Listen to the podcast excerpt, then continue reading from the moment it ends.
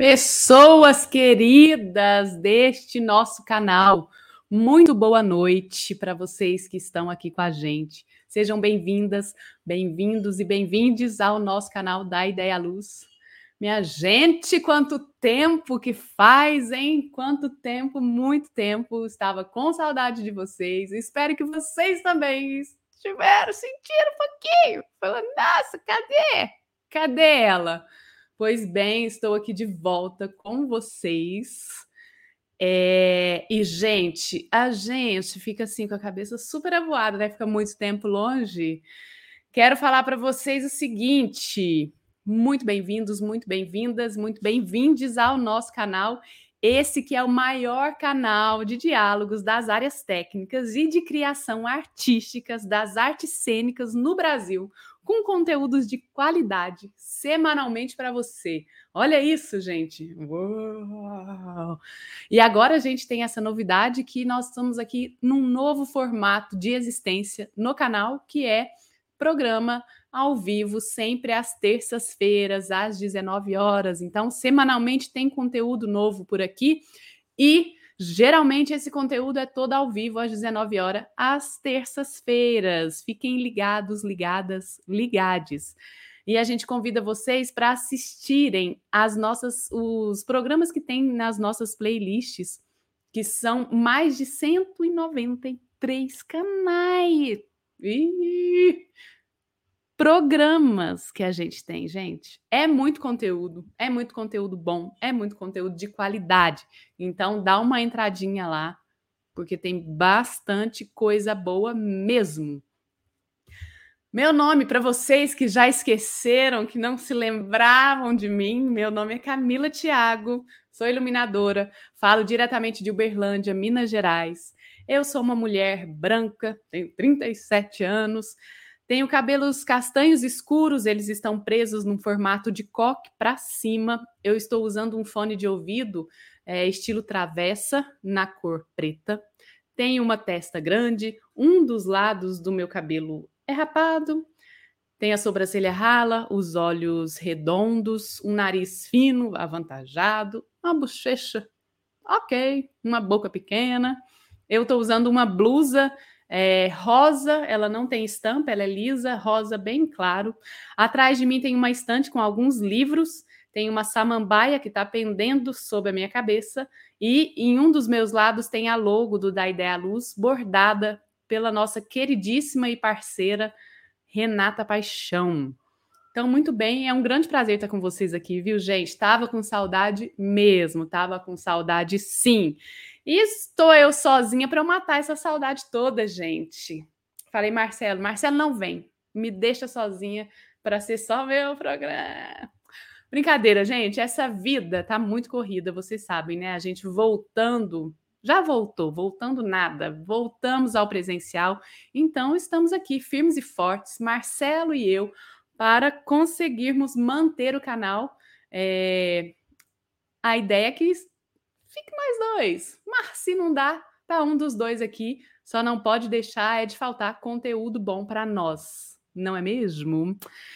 E, gente, então, fiquem com a gente até o final e aproveitem para se inscrever no canal, deixar aquele joinha, acionar o sino, compartilhar o vídeo com as pessoas que vocês acham que vão gostar do nosso conteúdo, que não conhece o canal, compartilhe com seus amigos e amigas.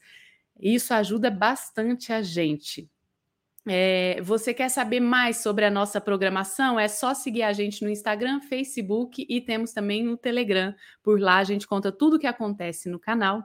Se tem preferência em ouvir, nós estamos em todos os agregadores de podcast. Então é só você procurar dar a Ideia à Luz e dar o play. E, gente, quer ajudar mesmo o canal? Quer ajudar mais ainda o canal? Tornando-se um apoiador, uma apoiadora do nosso canal? Então é o seguinte, você tem meios de fazer isso. Um deles é através de uma tagzinha que está aqui embaixo da tela, escrito Seja Membro. É só você clicar ali, que tem o passo a passo, para você tornar-se um membro, uma membra, um membre do nosso canal. E a contribuição são R$5 de dinheiros por mês. Vamos fazer uma luz geral aqui no canal. Uma outra forma, para quem está aqui no ao vivo, no chat ao vivo tem um cifrão. É só você clicar, tem o passo a passo para contribuir. Para quem está no gravado, tem como você deixar o gostei, o seu joinha com dinheiros. Então é só clicar aí no gostei que tem o passo a passo também. A gente hoje, gente, é um canal totalmente independente, né? Tem a presença maravilhosa de vocês, tem a generosidade dos nossos convidados e convidadas que falam sim e estão aqui com a gente. E tem Marcelo e eu aqui firmes e fortes. Mas a gente fez aniversário de 2 anos, o que é muito bom, mas a nossa licença da plataforma de transmissão, ela vai expirar. E aí, o que a gente pensou? Vamos dividir esse abacaxi com a galera. Sim, sim, sim, sim. E daí a gente está com uma campanha nesse site que é abacaxi.com.br/p/streamyard para o da Ideia Luz. Essa campanha está quase encerrando, gente. Ela vai encerrar, mas ainda está aberta. Ainda dá tempo se você quiser e puder contribuir com a gente. Então entra lá, contribua e quero deixar já o nosso agradecimento, o meu agradecimento das pessoas que já contribuíram. Muito, muito, muito, muito obrigada, gente. A gente vai conseguir renovar a nossa plataforma.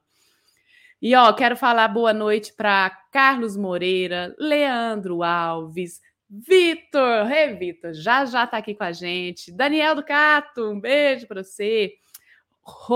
Roseli. E é isso que está aqui com a gente por enquanto. Pessoas, a divulgação de hoje é uma divulgação interna mesmo do canal. Se vocês não viram ainda, entre nas nossas redes sociais, Facebook e Instagram, que a gente acabou de lançar uma caderneta do nosso canal da Ideia Luz. Eu não providenciei imagens para trazer aqui para vocês, prometo que a próxima semana eu faço isso. Mas a gente está com uma caderneta linda, gente, em parceria com a queridíssima Renata Paixão. Tem 2 modelos, um pequenininho, um maior, tem lá os valores e tudo mais explicando. Então, se você tem interesse, quer adquirir a nossa caderneta, é só você entrar nas nossas redes sociais e mandar uma mensagem para nós. Por enquanto a gente está assim, já a gente ajeita um outro meio para poder fazer esse compartilhamento, né, de material. Mas por enquanto é assim, escreve para a gente que a gente vai fazer todo o ritual de envio para vocês. Bom, é isso, gente. Vamos então à hora mais esperada. Hoje aqui a gente vai receber o nosso queridíssimo Vitor Sabbag. Ele já esteve aqui com a gente, mas não foi no programa Criação, então ele está de volta no programa Criação. E, gente, quero fazer 2 correções. Aqui na nossa tela de início, a gente colocou Sabbag, não é Sabbag, e colocamos que ele é de São Paulo. O que é isso, minha gente? Da Ideia Luz enlouqueceu. Não é São Paulo, ele é de Paraná. Do Paraná, minha gente. Mas, ele é formado pelo curso de Artes Cênicas do Colégio Estadual do Paraná. Atua desde 1998 na área de iluminação cênica em teatro, show, dança, circo, performances e eventos em geral. Durante seus últimos trabalhos estão a iluminação do show Emidonha, acho que é isso, já ele me corrige. Emidonhã, de André Abujanra, em 2022, Mostra Tua Cara, em 2021, e Oficina de Música de Curitiba, em 2020. Atualmente faz parte da diretoria do SATED do Paraná, como conselheiro fiscal e coordenador da área técnica em espetáculos. Então, Vitor, chega para cá. Seja bem-vindo ao nosso canal. Boa noite, Camila. Boa noite, todas, todes, todos. É um prazer estar aqui. Primeiro, quero agradecer o convite. É uma honra estar aqui nesse programa. Vou fazer minha audiodescrição, então, como a Camila já fez, bonitinho. Eu sou homem, cis, uso óculos, tem olhos azuis, uma barba um pouco rala, cabelo comprido, estou usando um fone de ouvido preto com o microfone. Atrás de mim tem uma parede branca e uma parede laranja e uma cortina amarela. Estou usando uma blusa preta de moletom, porque aqui em Curitiba faz frio, né, gente? Vocês sabem. E tá bem frio hoje. E estou aqui na minha casa de madeira amarela, feliz por ter sido convidado para esse programa. Ah, que bom. Bom, Vitor, desculpa aí pelos pequenos erros. Imagina, iremos corrigir logo mais. Sem problema. Mas acontece. Vitor, antes da gente entrar no processo, um mosquitinho, um passarinho me contou que você andou fazendo umas coisas muito bacanas aí, um projeto muito bom, que eu quero saber um pouco mais sobre ele. Conta para nós o que você acabou de aprontar por aí. Então, Camila, a gente acabou de encerrar aqui no mês de julho um projeto que se chama Residência Lupa. Lupa significa luz na palhaçaria, né? Além do termo lupa, né? Que é o foco. Então, foi assim, eu e a minha parceira de jornada e de vida, Karina Flor, a gente idealizou esse projeto que são oficinas, masterclasses e cabarés. Então, eu fiz uma oficina de iluminação com 18 alunos e alunas e alunos. E ela fez uma oficina de palhaçaria com o mesmo tanto de gente. E aí, no final das duas oficinas, a gente uniu as duas turmas. Então, as alunas, alunos dela fizeram cenas de palhaçaria, onde o pessoal da minha turma fazia iluminação para essas cenas. E daí apresentamos esses cabarés, que foi um fim de semana, no Espaço Fantástico das Artes, aqui em Curitiba, maravilhosas, super acolhedores também, né? Agradeço aqui abertamente o Felipe e a Natália, que são os gerentes ali do espaço, e também ao Ari, que cedeu para a gente lá o sacode, onde foi que a gente fez as oficinas de luz. Então a gente terminou com esses cabarés, e foi maravilhoso assim, ver o resultado desse trabalho, dessas turmas, super, nossa, participativas, assim, uma turma muito legal, assim, fico muito orgulhoso, quero mandar um beijo para essa turma, quem tiver, a Roseli estava lá na turma, quem tiver mais aí. Tem a palhaça Escarlate. A palhaça Escarlate, que é a própria Karina, que fez a oficina de palhaçaria, tá aí também, beijo enorme. E então foi muito bonito, assim, foi muito gratificante, eu acho que é um projeto que tem vida longa, espero que tenha mais coisas assim pelo Brasil, pelo mundo afora, porque esses projetos de formação são muito importantes, né? Sim. E tivemos masterclass com o Beto Bruel, na iluminação, tivemos masterclass com a Camila Jorge, na palhaçaria, enfim, gente, não vou ficar falando todos os nomes que posso esquecer alguém, mas foi maravilhoso, foi fantástico, eu ainda estou reverberando aqui com isso. Que ótimo. E vocês pretendem fazer uma segunda edição? Ah, com certeza. Agora a gente quer fazer... Não vou dar spoiler, mas a gente vai fazer. Vamos fazer mais. Eu só quero ficar sabendo, porque eu quero fazer as duas, inclusive. Super. Vamos lá. Bora lá. O Vitor, tem uma galera falando aqui. Boa noite. Cadê? Aqui, ó, a Roseli falando, Vitor e Karina maravilhosos, Lupa foi incrível, muito bom, massa, grande Vitor, o Carlos. Bom, gente, muito obrigada pela presença de vocês aqui, sempre, sempre, sempre. E, Vitor, hoje você vai compartilhar com a gente um trabalho que é o espetáculo chamado Papéis de Maria Dias. Certo? Eu vou ler a release aqui rapidinho. E, ó, o Teatro de Comédia do Paraná, TCP, Trabalhou com o texto inédito Papéis de Maria Dias, da autora paranaense Luci Collin. A tragicomédia traz um confronto entre a vida de 5 mulheres simples e 5 homens consagrados, discutindo temas como grandiosidade, criação e os dramas da existência comum. O espetáculo tem a direção de Carolina Meinerz e Letícia Guimarães e dramaturgia de Edson Bueno. Na narrativa, encontramos 5 vidas secretas, 5 Marias Dias, cujas 5 experiências se dão de maneira pessoal da autora. Atravessada por dezenas de vozes, as vozes das numerosas testemunhas das vidas das 5 Marias, Luci Collin faz o leitor hesitar sobre o protagonismo da autora na execução da obra. Posso ler a ficha técnica?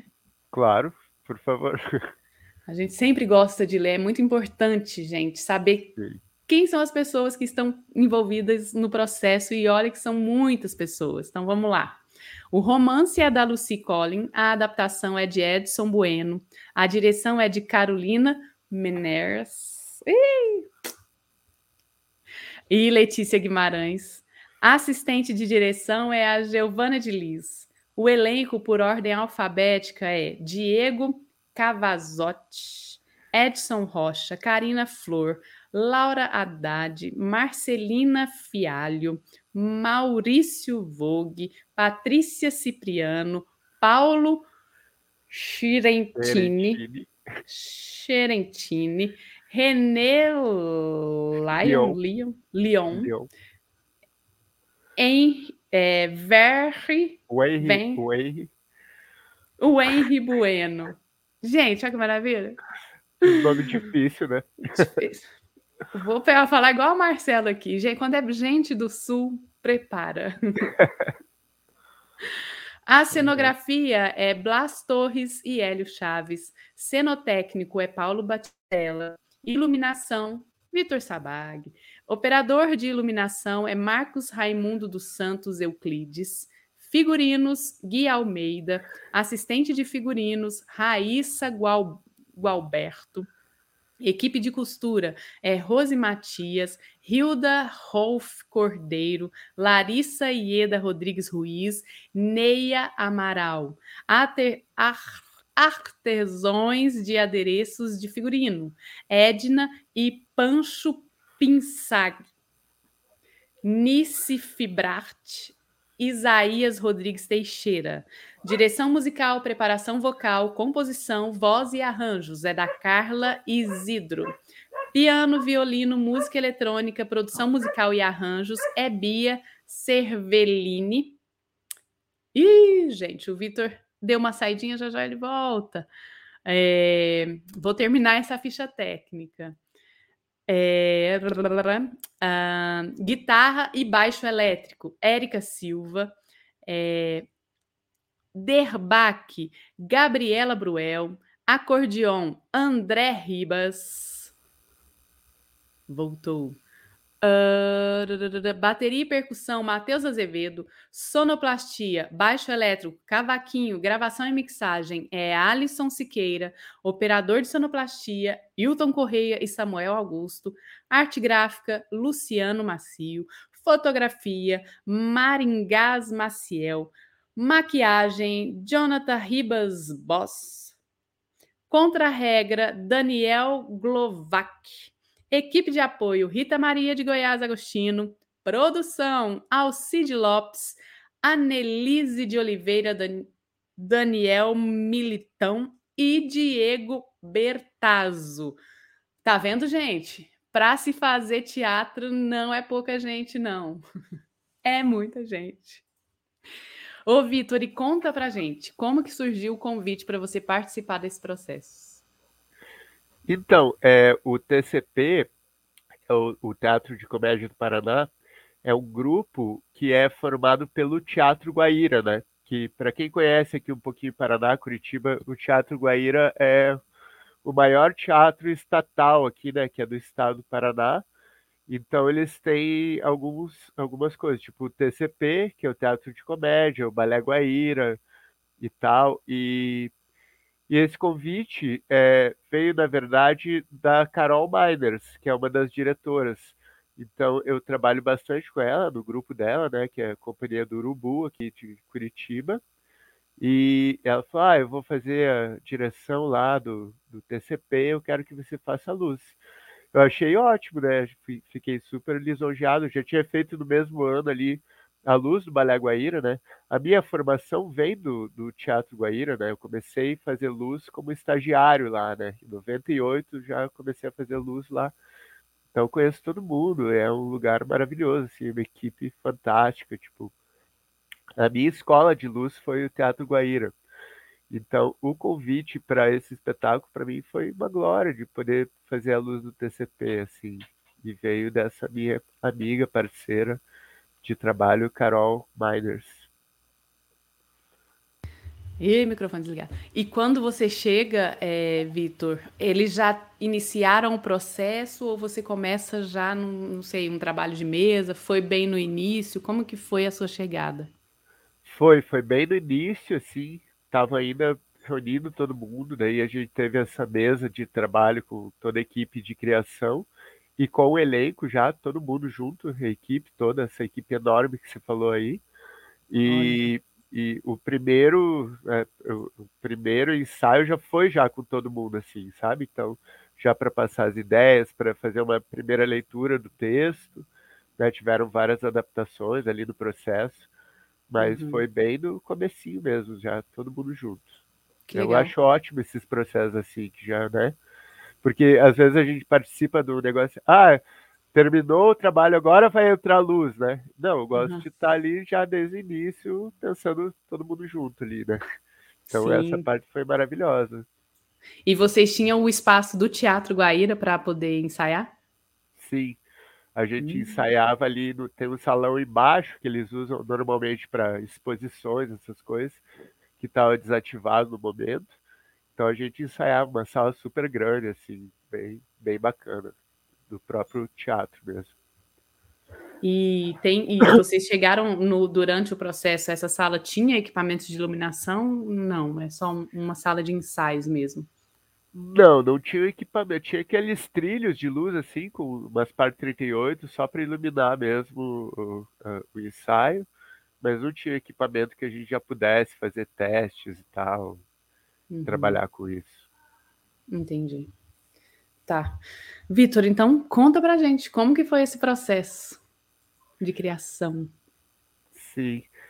Então, foi isso, esse primeiro convite, né, da diretora. Eu já conhecia também a Letícia Guimarães, que é outra diretora, e foi muito lindo, assim, porque a gente tinha mesmo essa sala para todo mundo, e a equipe estava realmente reunida sempre, assim, né? Na maioria dos ensaios que eu fui, estava o pessoal do cenário, do figurino, então eu já pude trocar essas ideias com as outras pessoas com relação a essa parte técnica artística, digamos, né? Porque não é só nem artística, nem técnica, mistura as duas coisas, de ir pensando já em cores de figurino e como que ia ser esse cenário.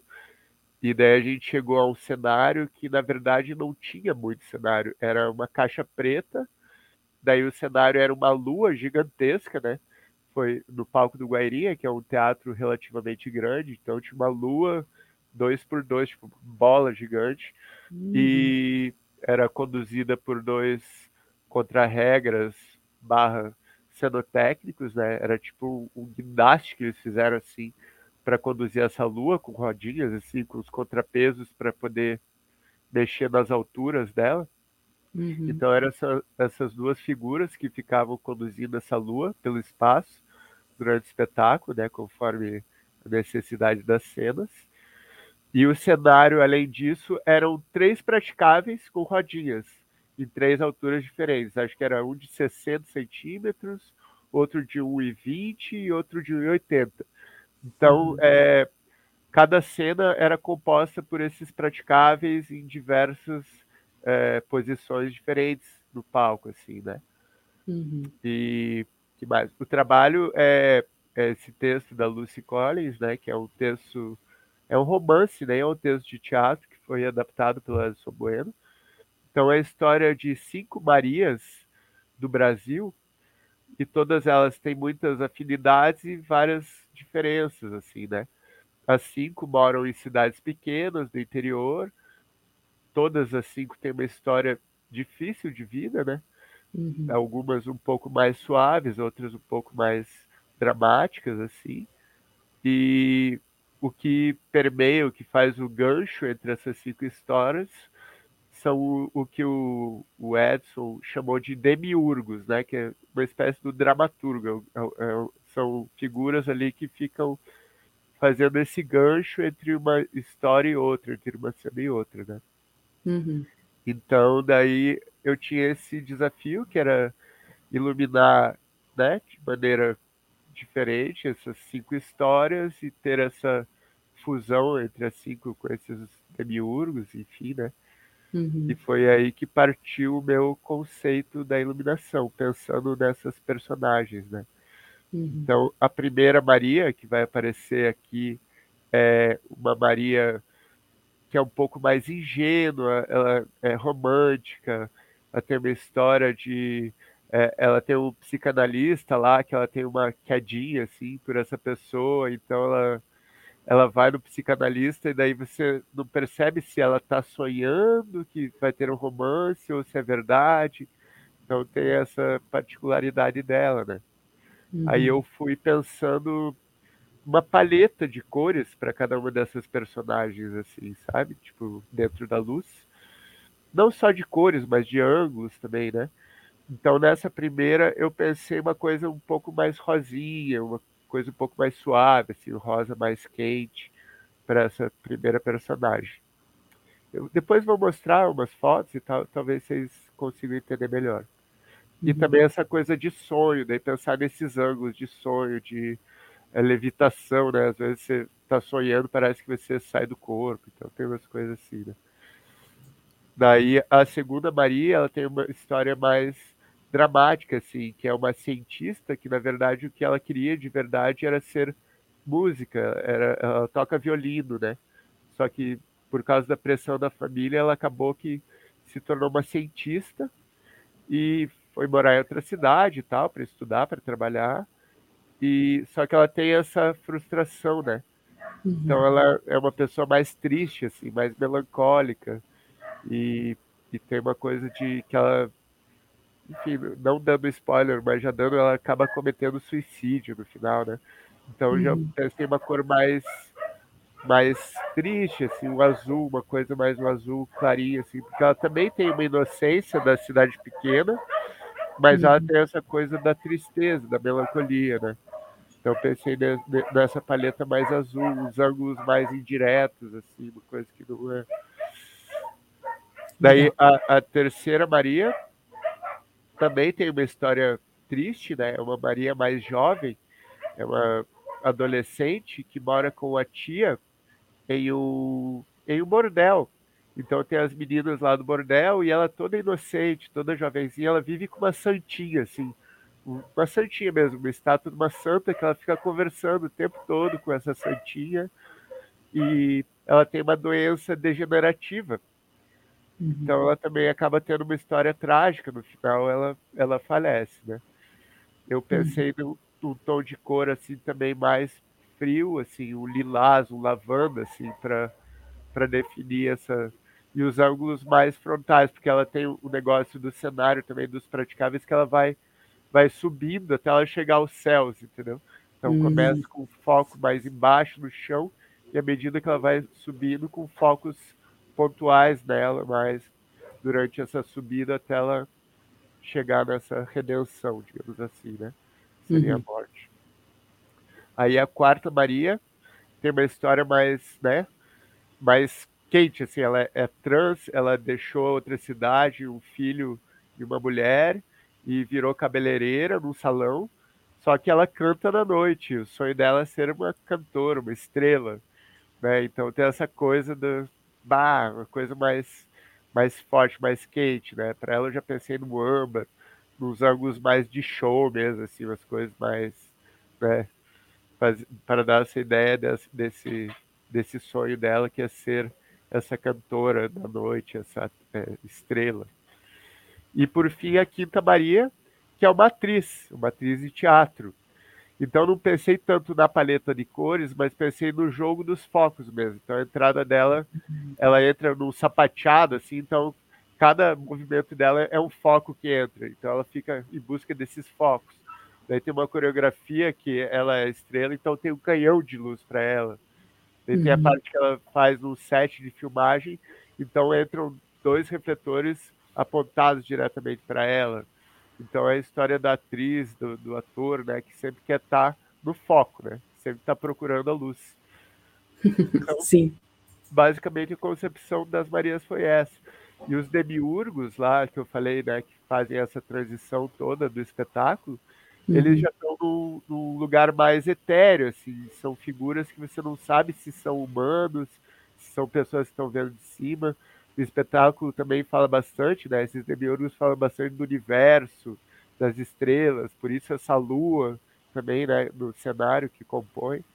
Então, para esses personagens, eu pensei num azul mais forte, assim, aquele azulão bem escuro, assim, estrelas, essa coisa mais do universo, de cosmos, assim, né? Então, nesse trabalho, a concepção da luz foi baseada aí nesses conteúdos que a gente recebeu. Uhul, muito legal.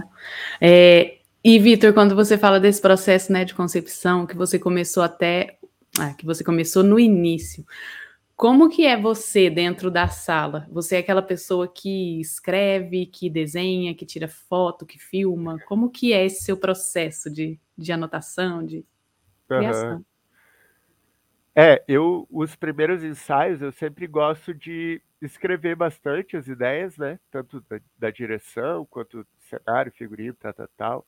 Porque normalmente os primeiros ensaios são um pouquinho... Não tem ainda o espetáculo inteiro, né? Então, eu vou escrevendo, vou anotando coisas, ideias de cenas que eu vou vendo.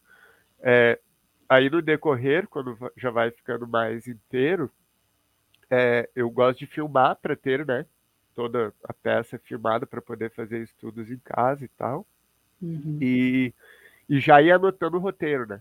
Então, o primeiro roteiro que eu anotei desse espetáculo tinha 150 cenas, né? Um monte de coisa, né? No final acabou com 170. Teve mais ainda. Eu achei que ia diminuir, mas no final... Daí alguém dá uma ideia, a diretora fala, mas essa cena poderia ter uma coisa assim. Ótimo, eu sou bem aberto, assim, a sugestões, né? Tipo, gosto de trabalhar junto nesse sentido. E vamos que vamos, né? Tipo, era uma peça de 1h30, mais ou menos. Acabou que eu usei, mais ou menos isso, umas 150, 170 cenas. Então, eu gosto de ir anotando esse roteiro e depois ir decupando o que é que precisa, o que é que faltou, o que é que, né, tipo, funciona, o que é que não. E também é isso, trocar ideias. Eu penso que nessa cena poderia ser isso, daí a direção fala outra coisa, ou concorda comigo. Eu acho que é meio que... Eu sou muito intuitivo, assim, eu não sou... daqueles iluminadores que são acadêmicos, cheio de referência, de pintura, não sei do que. Eu gosto de ver a coisa ali na minha frente e daí vão surgindo as ideias ali, sabe? Acho que meu processo passa por isso. E filmar, sempre o filmo. Foto até nem tanto. Eu gosto de ter um espetáculo filmado, porque foto eu tiro um frame ali do vídeo e eu tenho a foto, né?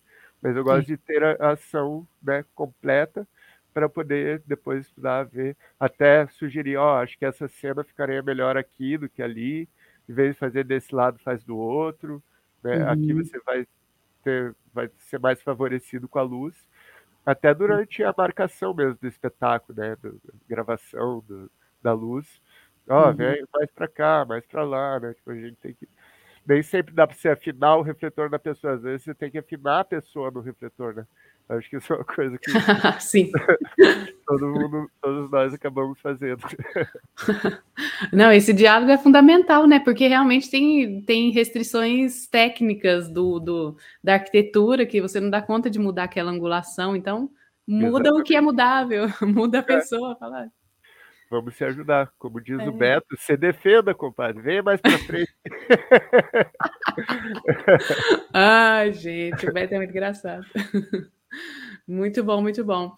E já você falou um pouquinho desse diálogo, né, com a galera da criação.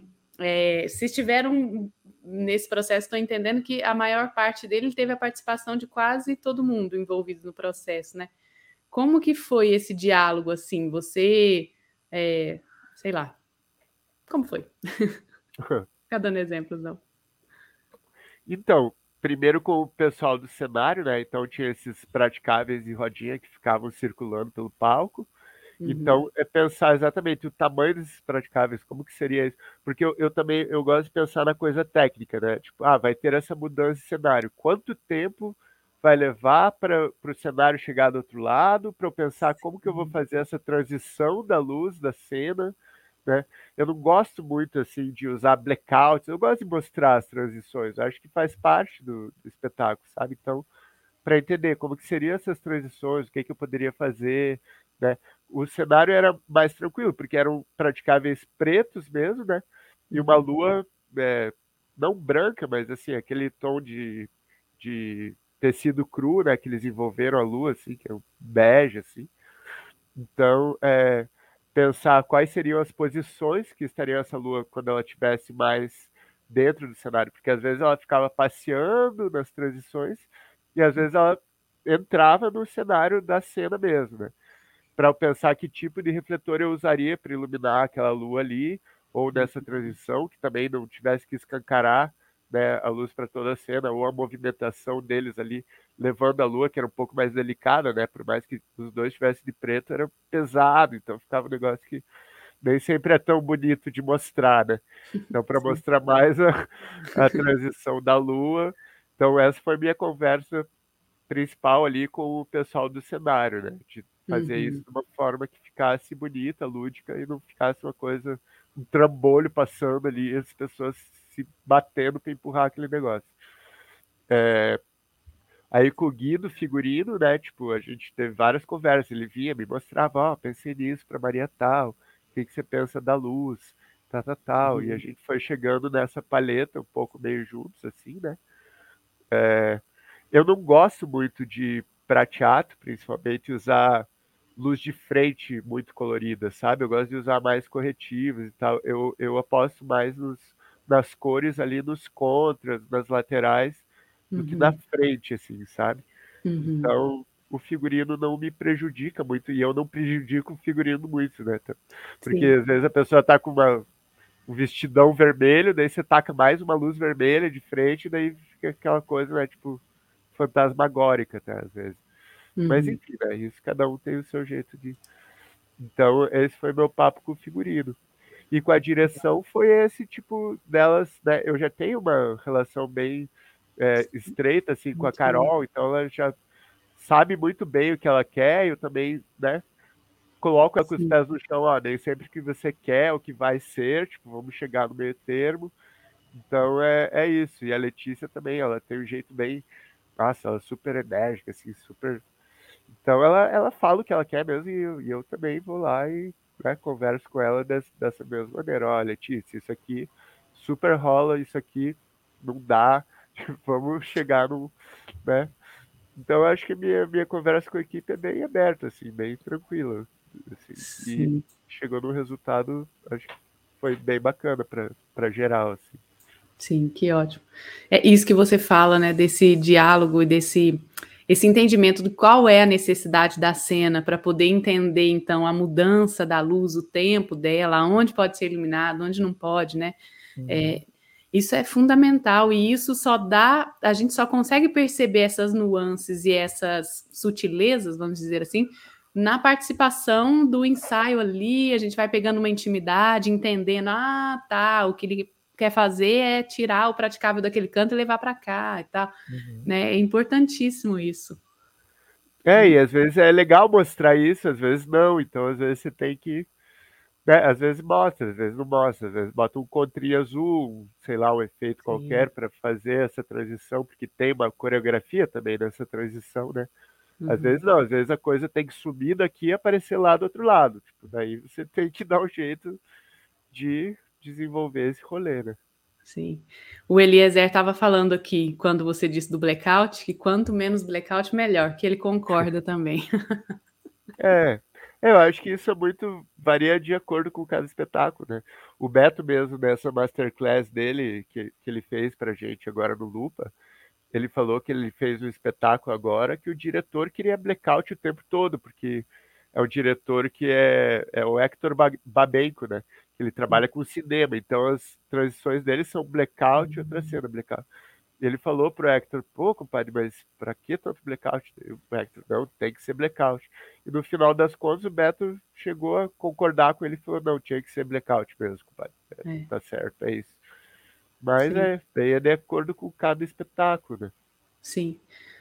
A gente reconhece padrões, né? Quando você fala que não gosto de trabalhar muito à frente. Tem uns padrões nossos, umas preferências, uns gostos, mas tem alguns espetáculos que é isso, o próprio espetáculo pede, pode ser que a gente entenda mais para frente, ou já de cara entende e concorda, mas que tem uma necessidade própria do espetáculo.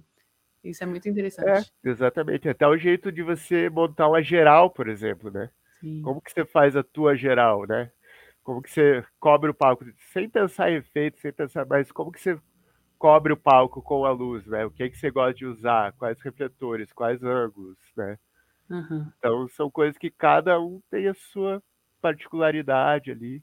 Eu gosto de fazer bem bonitinho, assim, o clássico, né? Esquerda, meio direito, as laterais ali, os cruzados para fechar ali os lados, o contra, o reforço. Enfim, Sim. Mas cada um tem o seu jeito de fazer o negócio, né? Sim. O Nando está aqui falando também que blackout é muito potente para ser usado para mudar de cenário. O espetáculo pede e diz o quanto de blackout. É isso. Tipo, cada um tem o seu conceito e cada espetáculo tem o seu conceito também. Às vezes o blackout realmente é necessário. Tipo, o blackout é perigoso porque ele é muito dramático, né? Quando você dá um blackout, pum, ele fecha uma coisa assim, né? Agora, quando você fala em transições, daí o blackout às vezes pode ser que seja demais, não precisa, né? Sim. Enfim, né? Mas daí cada espetáculo tem a sua necessidade.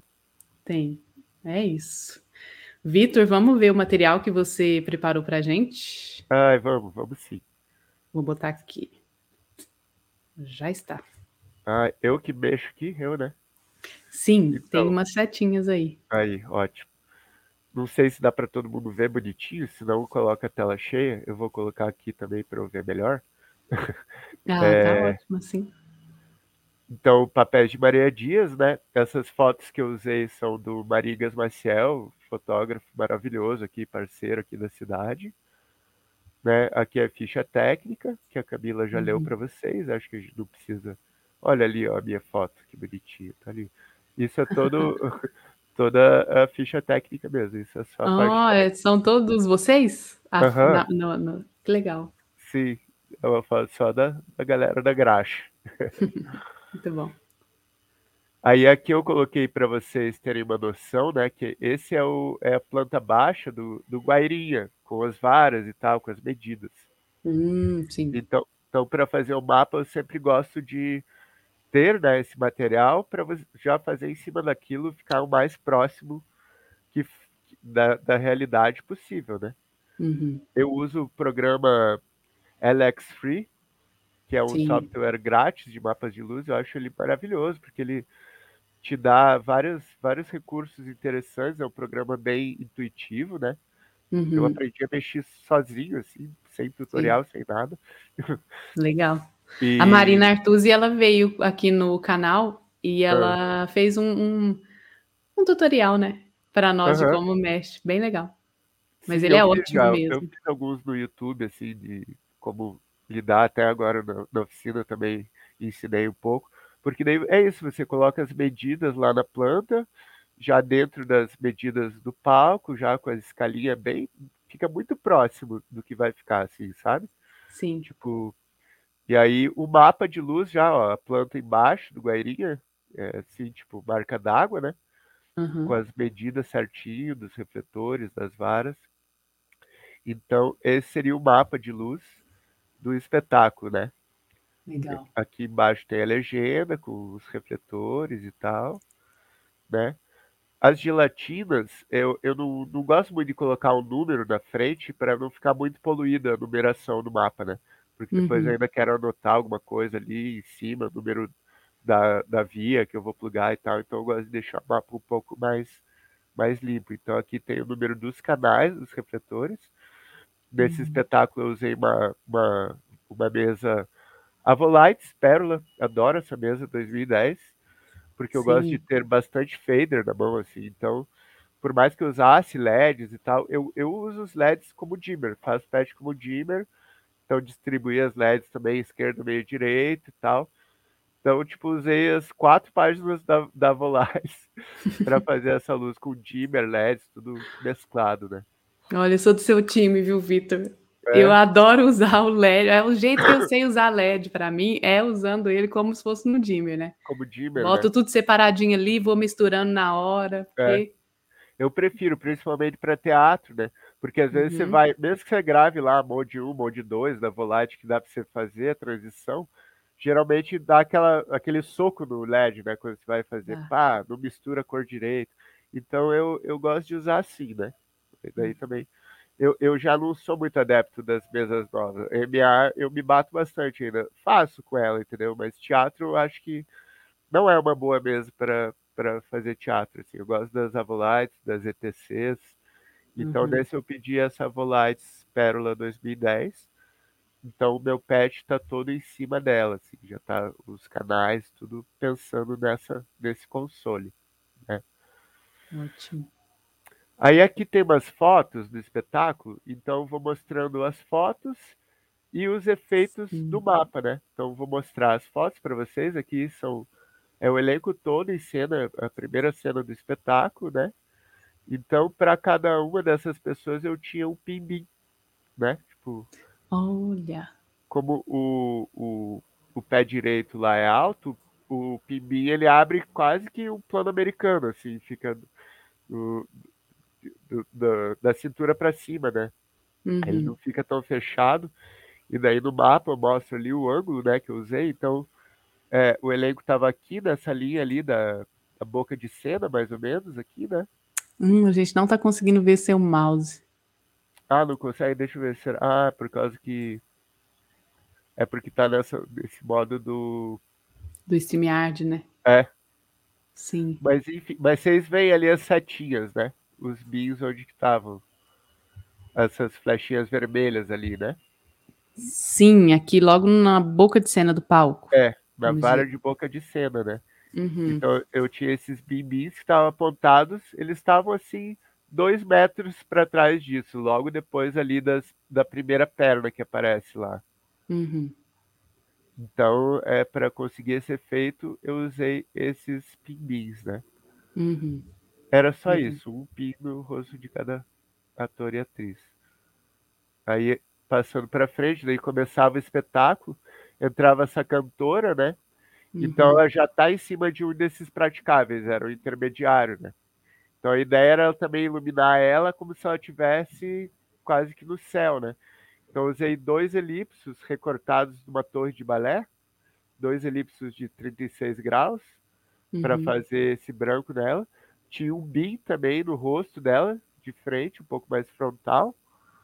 E para fazer essa lua, ela ia passando de um lado para o outro do palco, né? Ela começava lá, aqui é ao contrário, começava daqui e ia passando para lá, né? Lá no fundo do palco.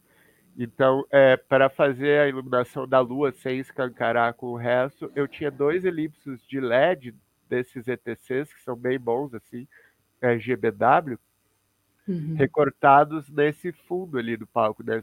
Mais altos, né? Nessa lua. E para o elenco embaixo, eu tinha umas torres de balé, também adoro usar torre de balé, mesmo para teatro, com par 64 e uma gelatina, um corretivo CTO, assim, meio pro âmbar, sabe? Tipo, então tinha quatro torres de balé com essas par, Nas torres também tinha par LED, com esse azul mais escuro, e daí esses contras de LED, que a gente vê no mapa ali, né? Não dá para ver minha setinha, mas dá para ver as flechinhas. Então tinha Sim. os contras de LED ali no fundo, duas linhas, né? Pegando o fundo e o meio do palco, e as torres laterais com esses refletores, né? Com as par 64 que eu falei, e com as par LED, e esses elipsos de LED que eu falei, esses pretos ali que aparecem no mapa, na vara de boca de cena, para iluminar essa passagem da lua no fundo.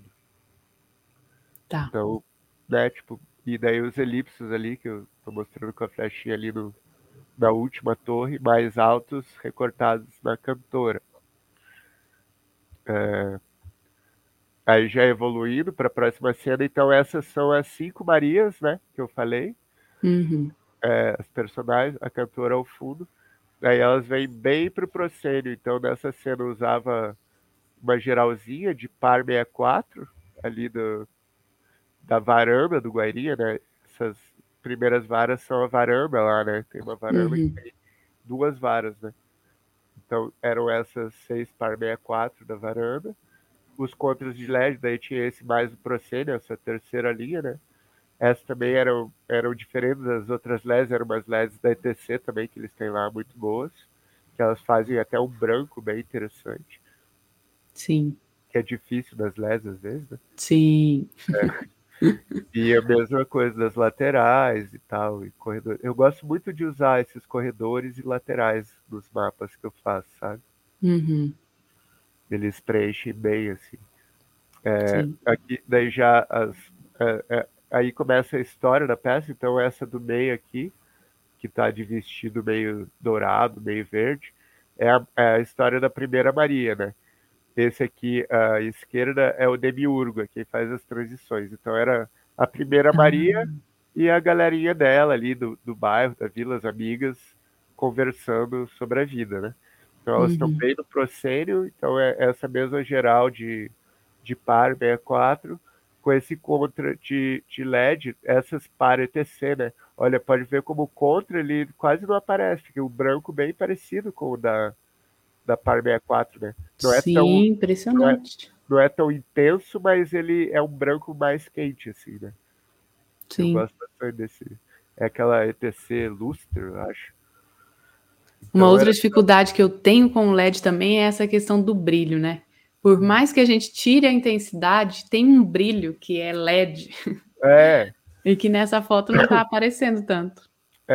É trabalhar bastante com as intensidades mesmo. E, porque a temperatura do LED é muito alta, né? Do olho ele é complicado. Por isso que eu não gosto muito de usar geral de frente de LED, principalmente para teatro, ele machuca o olho, na verdade. Não é que ele só ofusca, ele machuca de verdade, assim, faz mal pro olho. Você fica olhando assim, né? Sim. Enfim. Então seria isso. Daí a evolução da cena, né? Então a primeira Maria conversando com as amigas, né? Pode ver no chão, né? Que já tem aquilo que eu falei no cabelo delas também, esse contra um pouco mais rosinha, assim, né? Ali eu usei o rosa mesmo com par 64, é um rosa 36, assim, da Rosco, para dar esse tom, assim, bem quentinho, assim, do rosa. E não é um rosa muito escuro, é um rosa mais clarinho, assim, né? Então, ali no mapa, né, que eu usei aquelas duas par foco 2, com esse rosa 36. Aí, para fazer a frente, o setorzinho ali com 2 PCs e mais um PC de reforço, quase a pino, assim, para iluminar bem. Ela estava sentada nesse primeiro praticável, né? Que é o praticável... menorzinho, acho que esse tinha uns 60, 80 centímetros. Então aí dá para ver melhor nessa cena o rosa. Isso era uma amiga que entrava meio fofoqueira depois que ela saiu para falar sobre o tal do analista, que ela tinha uma quedinha, lá. Né? O Vitor tem uma coisa muito interessante nessa foto, né? Que é a construção dessa imagem, né? Não é só iluminar. Mas é o nosso trabalho, que é como a gente ilumina, né? Qual é a construção que a gente dá. E isso faz uma diferença que a gente, se a gente fizesse, se tivesse como fazer um comparativo de uma luz somente branca, dos mesmos posicionamentos, e essa construção que você traz, que tem todo um, né, tem uma sutileza, eu também passo o mouse e vocês não veem, né, gente, mas tem uma sutileza na metade do corpo, né, que está na diagonal para o fundo do palco, que está sendo banhada por esse rosa, uhum. E essas construções de imagem, elas, a gente, para nós, a gente tem a nossa história, mas eu tenho certeza que para quem está vendo também, porque é impossível, né, gente? Olha isso, olha que imagem bela. É, e pode ver que o rosa tá na Maria, a amiga tá fora do rosa, ela que tá. É isso que você falou mesmo. É coisa que pra gente é muito importante, mas pra quem vê também chega, alguma coisa chega, né? Por mais leigo que seja a pessoa, puxa, ela vê essa imagem e fala, nossa, mas por quê? Alguma coisa, né?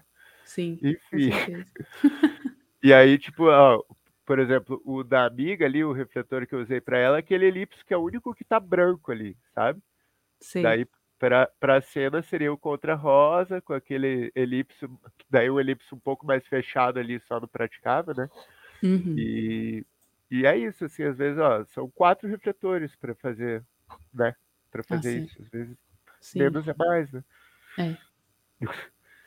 Aí, tem essa cena que é onde ela vai encontrar o menino lá, o psicanalista, que ela tem essa quedinha. Então, os praticáveis, coloca eu um pouquinho ali, porque eu não consigo mostrar, eles estão em escadinha, assim, na intermediária do palco. Então, ela está nesse mais baixo, é o contrário. Ela está nesse mais baixo, daí tem um no meio um pouquinho mais alto, e o último lá um pouco mais alto.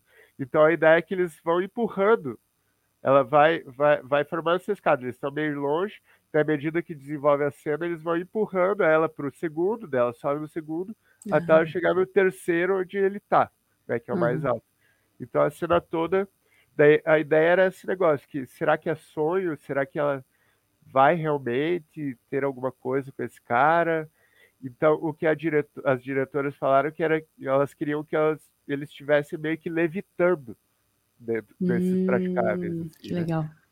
Então, a ideia que eu usei da luz, essa cena, por exemplo, ela está no menor praticável, né? É o começo da cena. Então, está só ela no palco. Aí, no mapa, eu usei... Lá tem os nichos. Pode ver, tem uma flechinha ali à direita no mapa, o elipso lá do nicho, lá da frente, que fazia um ângulo quase de 90 graus. Nicho é aquelas estruturas que tem em alguns teatros, né, que são aquelas varas verticais que tem na plateia, sabe? Sim. Então, essas davam uma altura bem certinha para dar quase 90 graus do ângulo praticável. Então, eu coloquei o elipso de 26 graus lá, recortei ali quase que na canela dela, né? Pode ver que a canela dela está um pouquinho escura, para não aparecer o praticável, para dar a sensação que ela estava no ar flutuando. Né? E legal. A sombra era projetada quase que lá no coxinho, então quase não se via a sombra. Né? Uhum. Daí vai evoluindo a cena, ó, aqui ela já quase chegando nele. Então tem o elipso, daí o segundo elipso dela também, nesse praticável médio, nesse ângulo quase de 90 graus, e outro dele. Então, era só esses 2 elipsos, assim, cruzados, um para cada um, assim. Então, no mapa, na foto, a sensação de levitar, né, nesse preto, acontece parece muito. Que eles estão, né? Uhum. E lá também até deu uma sensação, por mais que tivesse um pouquinho a sombra, como era preto, o fundo não aparecia muito, né? Sim. E daí, ela chegando já nele, aí eu usei uns elipsos de cima também, né? Porque tinha essa passagem dos praticáveis, então tinha 2 elipsos de 50 graus fazendo um corredor ali, bem fraquinho, só para mostrar essa passagem, assim, né? Então tá lá, né, no mapa os 2 elipsos aéreos de 50. Esses eu coloquei nas varandas do teatro, né? Que tem umas varandas bem altas, laterais. Esses elipsos eu pendurei lá, esses que aparecem. As laterais não estão na torre, eles estão bem em cima, na verdade. E daí mais esse elipso cruzado lá nos 2, que daí, quando ela chega, né, a cena dos 2 lá em cima, já, no praticável mais alto, que é só aquele elipso, só o elipso lá do nicho. E daí quando eles se encontram e se beijam, daí tem uma cantora, a cantora entra ali, né? Eu fiz o recorte dela, que ela não estava na foto, coloquei ela, aparecia aqui no canto esquerdo, cantando, e os dois se beijavam. Daí eu usei esse mesmo rosa, assim, para... Então eu tenho contra rosa ali nos dois, daí para cantora eu tinha um contra de LED, tentei chegar num rosa parecido, mas não chega.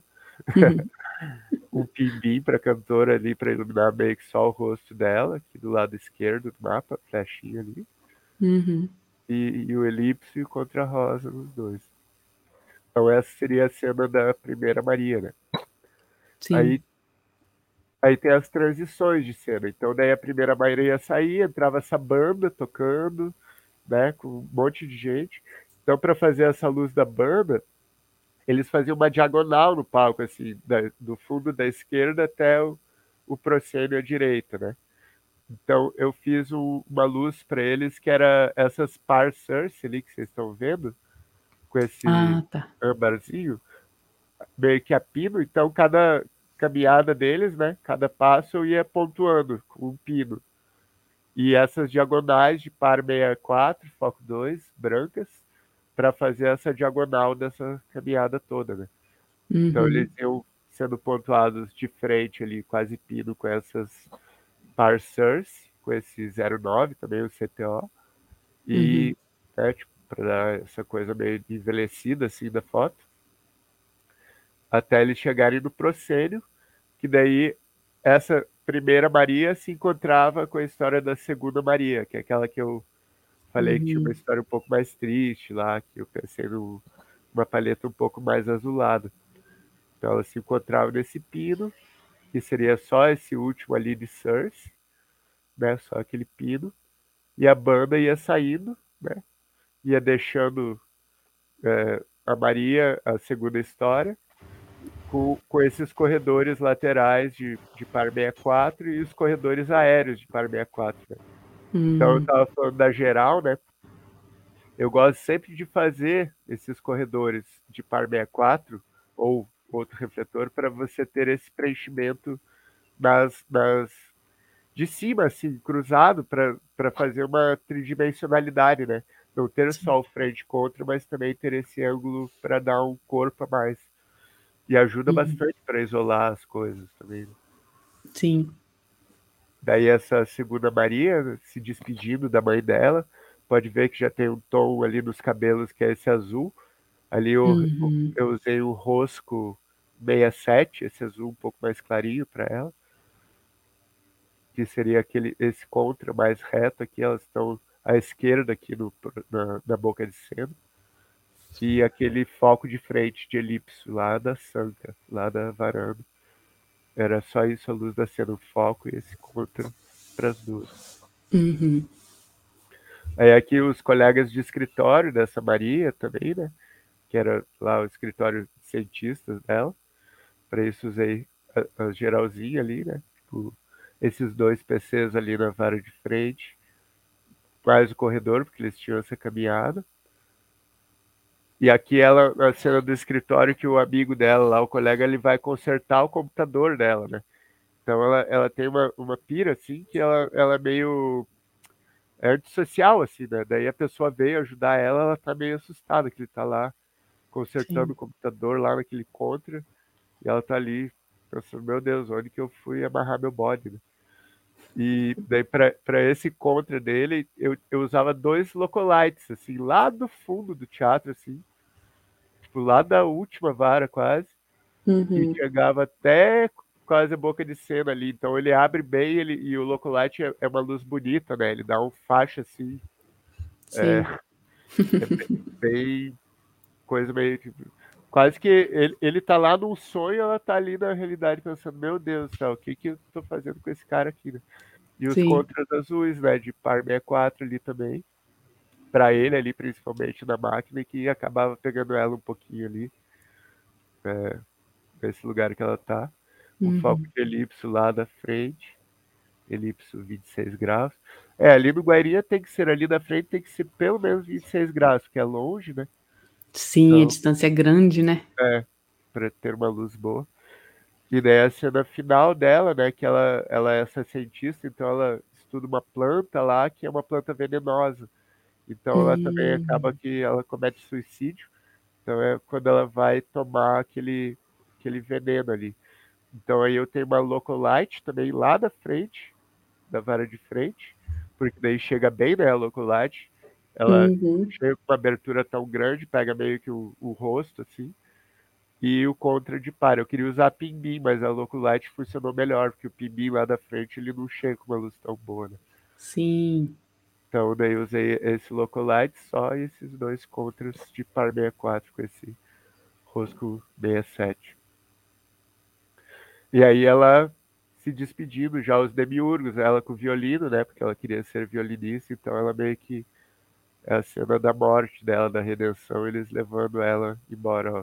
O praticável, ele tinha umas escadinhas, né, para facilitar a subida do elenco, e essas rodinhas, né, para levar para lá e para cá. Então, nessa cena de novo, né, os contras de par 64, que ela ia também nessa diagonal, né, por isso que tá esse ângulo, uma ajudinha ali dos contras de LED, né, para iluminar os dois também, porque eles têm esse azul um pouco mais escuro. E os corredores, né? O corredor ali, nessa cena da boca de cena. Sim. Aí já a quarta Maria. Então esse é o bordel que eu falei, né? Então Thalias abria a cena com essas gurias do bordel ali. Então aqui usei o contra de par 64 magenta, assim, né? Lá quase da última vara também. Aqueles dois tá a flechinha, que é o rosco 46, se eu não me engano, com o contra de LED ali no meio, também com esse rosa. Aí nessa hora eu desci um globo de luz, para essa cena só eu desci um globo de luz, assim, para o bordel, com dois localites iluminando ele, e o elipso de 50 graus para fazer esse recorte, assim, do praticável inteiro, né? Daí o elipso mais aberto para pegar tudo. Tinha essa moldura também, né? Sim. Eu usava duas par foco 2 brancas para iluminar a moldura ali de contra. Uma cena que era para ser meio que um bordel e uma igreja misturadas, né? Então tinha essa coisa, essa moldura meio de igreja, de vitral, e contrastando com as gurias do bordel. É. Que linda essa foto. É. Daí, ó, já a Mariazinha, né, aquela mais jovem, tinha a Santinha, né? Então, esse contra-lavanda dela, assim, que é essa coisa mais triste. E as meninas atrás ali. Então, tinha aquele elipso recortando esse praticável delas, com contra-magenta.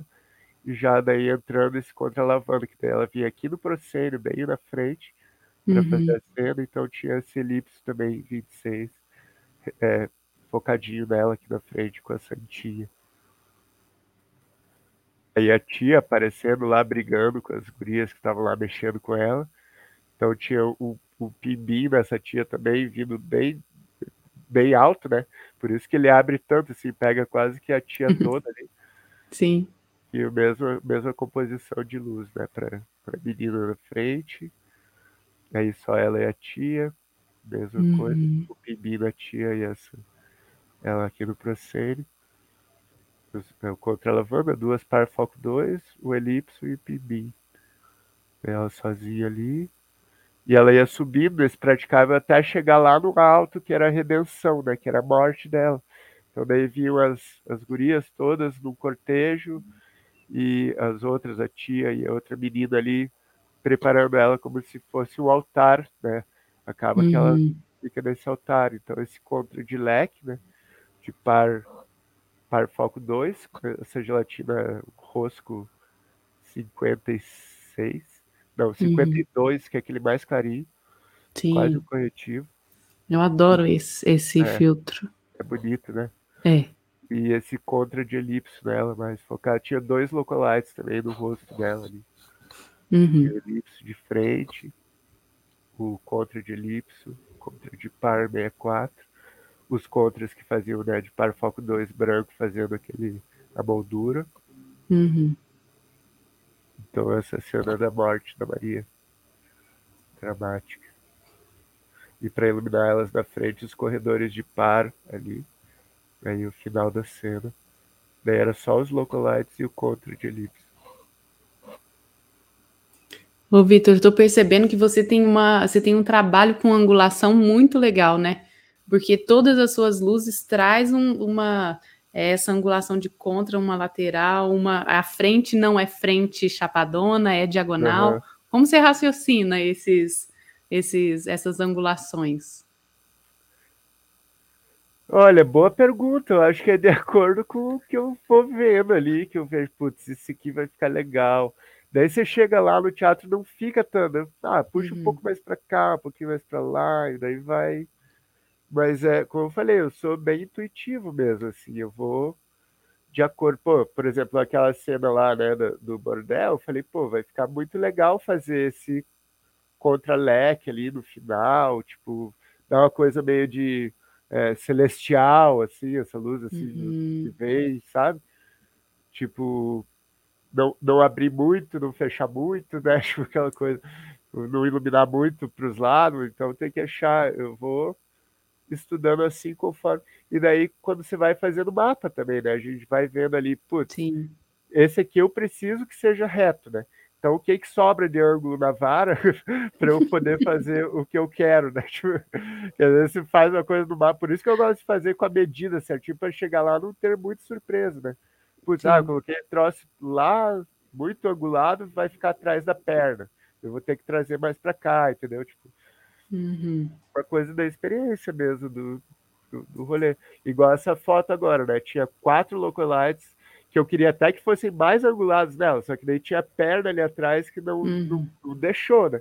Então ficou um leque, só que ficou um pouco mais a pino do que eu queria. Ok, né? Funcionou, mas não era exatamente aquilo que eu queria, mas esse âmbar que tá vindo de cima, eu também queria que fosse um pouco mais angulado, mas já não tinha mais espaço pro refletor. Então, vamos trabalhar dentro do que a gente pode, né? Mas eu gosto muito. O ângulo é uma coisa que... Nossa, e fumaça, né? Fumaça é vida, assim. Ela ajuda muito, assim, no desenho, né? Ajuda. Então, para afinar a luz, eu gosto sempre de usar a fumaça também para ver como é que vai ficar, né? Se vai ficar direitinho do jeito que eu pensei. Né? Aqui nessa cena, por exemplo, que já é a Maria, que eu falei que é aquela que é trans, que deixou filho e mulher e tal, e virou cabeleireira. Então a primeira cena ela já entra cantando, né? Como se fosse um palco. Você vê os praticáveis já diferente, né? Uma escada mesmo. Então as gurias do salão com as tesouras, elas ficavam fazendo uma percussão para ela com a tesoura, enquanto ela cantava. Então já abre a cena uma coisa meio uau, show, né? Então, aí tem luz pra caramba, tem esses contras de par 64 âmbar, tem esse contra de localite e leque ali em cima, né? A lua daí nessa posição ali também, né? Já tinha o elipso com a íris lá do nicho também, bem, bem focadinho na lua, e as laterais. Então, essa cena eu usei bastante coisa da luz ali, né? Tipo, tinha os contras, o contra-âmbar dela, tinha os localites, tinha aqueles dois para pegar as meninas ali de contra embaixo, os dois par 64, foco 2 ali. As LEDs, todas de lateral, que eu usava bastante nessa cena, lateral de par 64, aquele elipse que está apontadinho com a flecha lá, que ele era só para essa cena dessa lua nessa posição, então era o foco, esses elipses de LED do Guaíra lá, né? Com a lente de 19 graus, que estava bem longe, para focar a lua bem, bem certinha lá no fundo do palco. Sim. Daí algumas fotos dessa cena dela, né? Aqui do lado esquerdo tem as fotos do filho com a mãe lá na outra cidade, então eu tentei dar uma diferenciada, né? Fazer uma luz um pouco mais sóbria para eles aqui, só um azul de noite, assim, com branco, e ela do lado direito com essa coisa de show, de boate, de casa noturna, assim. Né, tipo... Aí os refletores que eu tava usando, né, basicamente parecido com o que eu tava... Daí, nesse praticável dela também tinha um elipso recortado para cada andar, assim, porque ela ia descendo, né? então para ir iluminando pontualmente. Então, nesse espetáculo, pouquíssimas vezes eu usei uma geral, sabe? Porque eram todos os setores, né? E aqui o cenário estava do lado direito lá do palco, esse praticável com essa composição. Então, ela estava aqui do lado direito e a família dela estava lá do lado esquerdo. Ao contrário. Então, acho que não teve nenhum momento que eu usei uma geral inteira, assim, uma geral branca no espetáculo. Era tudo muito pontuado, assim, né? Uhum. Aqui, para ela, eu tinha um elipso recortadinho, as meninas ali com contra de fundo, né? Com essas LEDs, com esse âmbar dela. Então, eu gosto de misturar também, sabe? A LED, ela ajuda muito no contra, sabe? Tipo, para teatro, assim. O problema é a dimerização dela, né? Mas as misturas de cor, as possibilidades que ela te dá, né? Tipo, ajuda bastante para o teatro. Aqui ainda está demorando para chegarem aos LEDs mais, né? De qualidade, tem, né? Tem, mas é muito caro, né? Uhum. Então, não são todos os teatros, nem todas as empresas que vão ter essas LEDs, né? Que vão ter esse equipamento. Sim. Mas aí eles conseguiram um material bem decente, assim, LEDs que chegavam bem silenciosa, que às vezes também o problema é o barulho das LEDs. Então, eles fizeram um bom trabalho. Daqui a última Maria que eu falei, né, que é a atriz, então é essa cena que eu falei do sapateado, então ela, cada lugar do sapateado que ela vinha entrava um elipso, quase a pino para ela, né? Então tinha 4 elipsos ali nas 2 primeiras varas, né, da boca e da primeira vara do palco, então ela ia transitando desses focos, né, durante a primeira cena. Aí evoluindo aqui era uma cena que entravam todos, faziam um tango para ela, assim, uma coisa, uma coreografia. Então, aqui é um canhão de luz para ela, né? Tipo, para esse quadro. O resto ali, mais desfocado, era uma lateral vermelha, com contra vermelho de LEDs. As laterais brancas também, que é essa coisa da dança, né? A dança usa muito essas laterais, essas torres de balé, de tango, vermelhão, assim, e o canhão de luz para a atriz, né? Aqui já é outra cena que ela entra num set de estúdio, daí eu pedi para 2 atrizes entrarem com esses tripés de luz, com esses bandôs, com PC, para simular esse set, né? Então, as 2 também focadas nela ali, ensinei as gurias como é que afinava ali um pouco o PC para elas entrarem certinho, já deixei o foco meio pronto, elas entravam assim, tipo, elas entravam do lado das coxias com esses tripés ali, fazendo o set do estúdio. Então, ali tem os tripés que ficavam escondidos nas coxias, e um contra, assim, de LED meio Congo Blue, assim, uma coisa. Uhum. Aí na cena dela, tipo, daí ela falando com os pais, a família, né? A família pilhando a cabeça dela, girando em volta dela. Ela ficava no meio disso tudo também, um foco bem recortado dela, assim, eles passando em volta. Então era só o elipso e esse contra ali dela. Então, pra cena dessa, Maria, eu sempre tentei usar foco, tudo muito pontual. Uhum. É que já indo meio que para os demiurgos, né? Então as cenas deles eram mais pontuais de transição, aqui eles faziam uma rádio, então era 3 pimbins também, um para cada um, só aqui. Eles entravam, faziam uma rádio rapidinho e já saíam. É, tinha esses 3 pimbins quase a pino deles, aqui, eles estavam bem aqui na boca de cena. E aqui já ao final os 2 demiurgos se encontrando, então essa luz azul deles mais etéreo, azul mais escuro, com os LEDs só, os 4 contra LED e um foco de elipse de frente, né? Aqui também a redenção do final do demiurgo, né? Ele conversando com Deus, por que que é assim, por que que não é. Ele sentava bem na beiradinha do proscênio, então tinha um foquinho bem fechadinho nele, com elipse de 19 graus lá na frente. Que bonito. É bonito, né? Uhum. Aqui eram os cientistas que entravam no final, perguntando por que de tudo aquilo. Eles empilhavam os 3 praticáveis, então ficavam super altos lá em cima, e daí essa coisa deles, os corredores, assim, de cima de elipso e de baixo também, e eles tinham essas luvas meio brilhantes, assim, meio prateadas, eles ficavam conjecturando por que do universo, por que, enfim, por que tudo isso que a gente está vivendo. Daí essa cena final, eles passando a lua lá, ó a fumaça como ajudou ali, ó. Sim. Ficou parecendo uma nuvem ali, né? Ficou. Foi tudo calculado, imagina. É, tipo, aquela coisa que a lua veio puxando a fumaça junto, né? Então tinha essas laterais, o contra, tipo, esse já seria o final ali do espetáculo, assim.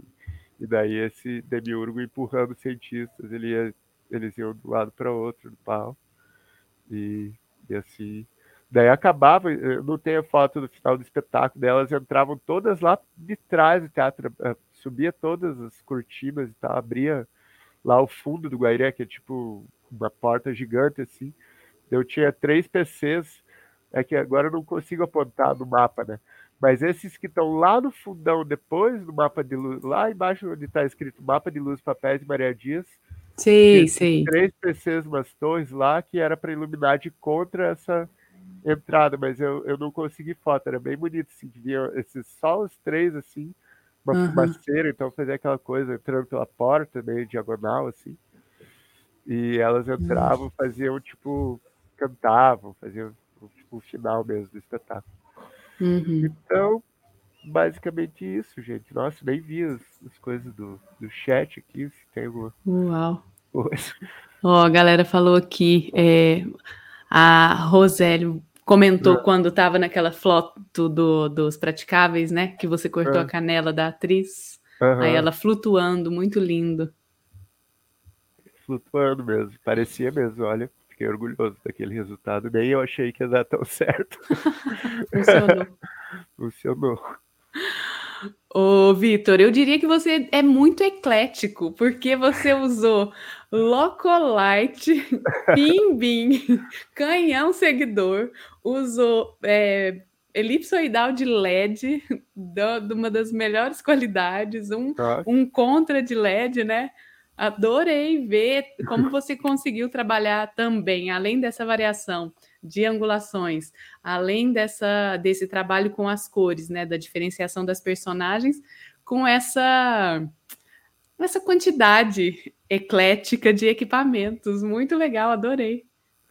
É, essa mescla, né, porque hoje em dia a gente está tendo que trabalhar com isso também, está tendo que se habituar a isso, que antigamente era, sei lá, quando eu comecei era par 64, PC, elipso, Fresnel, né, tipo, agora... E gelatina pra caramba, né? Sim. Agora, com a vinda das LEDs, cada vez está diminuindo esses refletores quentes, assim, né? E chegando... Daqui a pouco vai ser só LED, infelizmente. Eu adoro a Par 64, mas tá acabando, né? A gente tem que aproveitar enquanto tem, na verdade. Sim. E é isso, essa ecleticidade que você fala é uma adaptação, né? De conseguir... mesclar as duas coisas e chegar num lugar interessante, né? Sim. E vocês conseguiram fazer algum ensaio geral com luz antes da estreia lá no espaço? Sim, a gente teve esse tempo que, como era uma produção do próprio Teatro Guaíra, então eles cederam uma pauta legal, né? Coisa que é rara, né? Às vezes a gente tem que chegar e fazer, mas não, sim, a gente fez... os atores e atrizes, até que eu fui rápido para gravar a luz, mas ficamos ali umas 4 horinhas fazendo, faz a cena, técnico assim, né, mas com figurino, com tudo para ver direitinho, e mesmo depois desse ensaio ainda mexi bastante coisa, enfim, né, mas teve, graças a Deus, legal. Teve tempo, senão não daria para chegar nesse resultado. E vocês chegaram a circular com esse espetáculo em outros espaços? Infelizmente não, porque a gente fez no final de 2018, olha só. E daí a gente teve uma transição de governo que não permitiu muito essa circulação. Os outros do TCP antes conseguiram circular mais, né? Então a gente teve esse percalço ali, a gente pegou uma finaleira ali que foi difícil. Depois disso, não. E daí em 2019 rolou, daí começou a pandemia, então daí... Até ia rolar outro espetáculo do TCP logo no início de 2020, que eles tiveram que cancelar também, já estava quase tudo pronto, tiveram que cancelar por causa da pandemia. Sim. Então a gente não conseguiu muito, né? Mas tinha até coisas previstas, mas acabou cancelando tudo, assim. Ah, que pena, porque pelas fotos eu fiquei morrendo de vontade de assistir. Nossa, muito tomara bom. Que volte o dia. Que, tomara, né? Tomara.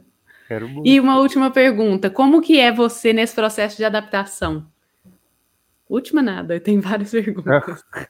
Não, pode perguntar, tá tudo bem. De adaptação, você fala dos LEDs para... Ou de não, adaptação de luz de um espaço para o outro. Isso, de um espaço para o outro. O que não aconteceu com esse espetáculo, né? É, mas... vários acontecem. Sim. Cara, tipo... Eu penso a luz assim, eu até falei para os alunos do curso, eles não vão me deixar mentir sozinho. Eu gosto de pensar primeiro no micro, no mínimo que eu preciso para aquilo, sabe? Para daí pensar no macro, entendeu? Então, o que é essencial para a luz? Porque eu tendo isso em vista, se esse espetáculo, por exemplo, que eu fiz no Guairinha, fizer num teatro muito menor, eu sei o que eu preciso de essencial, o que eu já posso... Né, tirar, assim, claro, com dor no coração, mas que eu não preciso exatamente, né? Ou não tem verba, sabe? Tipo, acontece muito também. Uhum, eu trabalho com o André Bujanra, então eu aprendi muito com ele sobre isso, porque ele faz um show assim, que é, por exemplo, o Omindá, que a gente fez no Ibirapuera, né, 2018 também. Tinham 40 pessoas em cena, entre músicos, coro, orquestra, lá, papapá. Daí, de repente, ele faz uma versão para viajar, que é ele e um quarteto de músicos. Uhum. Então, reduz já um monte, né? Então, fui nesse ano, trabalhando com ele, eu fui aprender também. Tipo, tem o Mafaro, que é um show gigante com um monte de gente. Daí tem o Mafaro médio, que é 6 pessoas. Daí tem o Mafaro Pocket, que é só ele. Tipo, daí é a mesma luz, é o mesmo conceito, mas é uma coisa muito mais... Né, tira um monte de coisa já, né? Então, sim. Eu me dou bem, assim, eu consigo adaptar. Às vezes eu acho que menos é mais até, sabe? Às vezes pouca coisa funciona super bem, até melhor do que se você colocar um monte de coisa que às vezes você não vai nem conseguir usar direito, sabe? Uhum. Eu gosto de fazer as coisas, claro, grandes, mas o pequeno é legal também. Sim, sim. É isso que você falou, porque quando você entende o mínimo, né, o que é essencial, o que você precisa mesmo, aí a partir daí tudo é somatório, incremento, vamos dizer assim, e você consegue se virar. Legal. Eu acredito que o essencial da luz mesmo é iluminar. Você iluminando, tendo o recurso para fazer aquilo, o resto você vai, né? Ah, tem isso, tem aquilo, beleza, vamos acrescentando, mas... Você tendo uma boa geral, o resto você dá um jeito. Sim.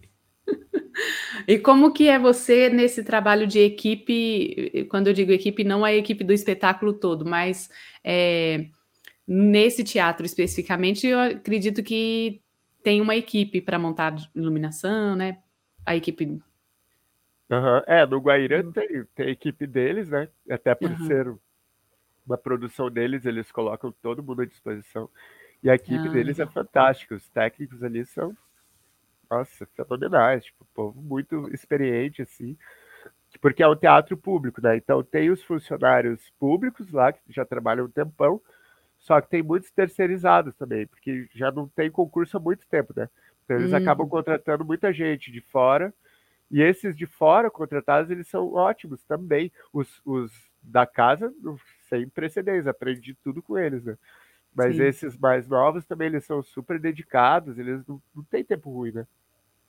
E como eu cresci lá, eu sou muito bem recebido sempre também, sabe? Tipo, só tenho a agradecer ao Teatro Guairã. Esse povo é muito foda, assim.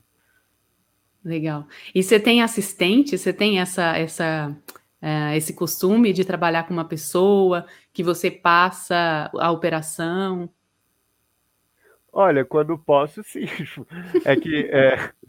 Bem, sempre hoje. Isso é importante. Um assistente, mas eu gosto, sim, com certeza. E agora que a gente tá nessas correrias, que tá voltando tudo, né? Tipo, por isso é importante essas ações de formação, né? Porque às vezes falta até gente para trabalhar, né? Às vezes até quero contratar um assistente, tem verba, só que falta gente, porque tá todo mundo no corre danado agora, tipo, tá difícil até para conseguir, assim, assistente. Mas eu gosto muito de trabalhar com assistente. E eu tenho essa coisa da formação, eu gosto de ensinar, né? De ter uma pessoa ali comigo, ó, que eu vou ensinando também, ó, vai aprendendo, vai fazer daqui a pouco também, né? Já vou botando na roda também, sabe? Uhum, sim. Isso é muito legal, né? Essa... Eu acho que a gente avançou muito nesse sentido do ensino, assim. Eu vejo que a nossa geração, ela já consegue entender uma lógica de raciocínio do aprendizado na área de iluminação, sabe? Eu percebo que talvez anterior, não posso falar, né, gente? Se falar besteira, vocês me corrijam. Mas que era uma coisa de, ó, cola aí que eu tô fazendo e vem aprender junto. Uhum. Acho que a gente já consegue um pouquinho falar, ó, presta atenção nisso aqui, presta... Não sei. Você concorda? É, não concorda? Não, sim, sim. É, não, e eu venho, assim, aqui em Curitiba, meu, a gente tem uma escola de iluminação que é fantástica, né? Beto Bruel, com as Nádias, né? Nádia Luciane, Nádia Naira, Carioca. Eu aprendi muito com essa galera, porque são pessoas muito generosas, assim, sabe? Uhum. Mas eu vejo que tem gente por aí que não quer ensinar porque daqui a pouco vai tirar meu trabalho, sabe? Eu acho isso muito nada a ver, assim, sabe? E eu aprendo muito com a piazada, como a gente fala assim, com as pessoas jovens, né? Pô, tem pessoas aqui de 20 e poucos anos que estão debulhando uma MA ali que eu, né? Tipo, o povo mais dessa geração mais jovem, cara, eles pegam essas mesas digitais, eles destroem, assim, e a gente, sei lá, eu falando por mim, né, que já sou mais quarentão, eu me viro, né? Mas eu não tenho essa facilidade que essa juventude tem, né? Então a gente aprende, né? A gente ensina, né? As pessoas que estão começando, mas a gente aprende tanto com os mais velhos quanto com os mais jovens, né? Sim. Isso é muito legal. Acho que esse nosso ramo, assim, não dizendo que outros não tenha também, né? Mas eu vejo pelos grupos de iluminação. Aqui a gente tem o grupo Iluminação Paraná, tem o grupo Mulheres da Luz, que é o Brasil inteiro, né? Que eu vejo que outras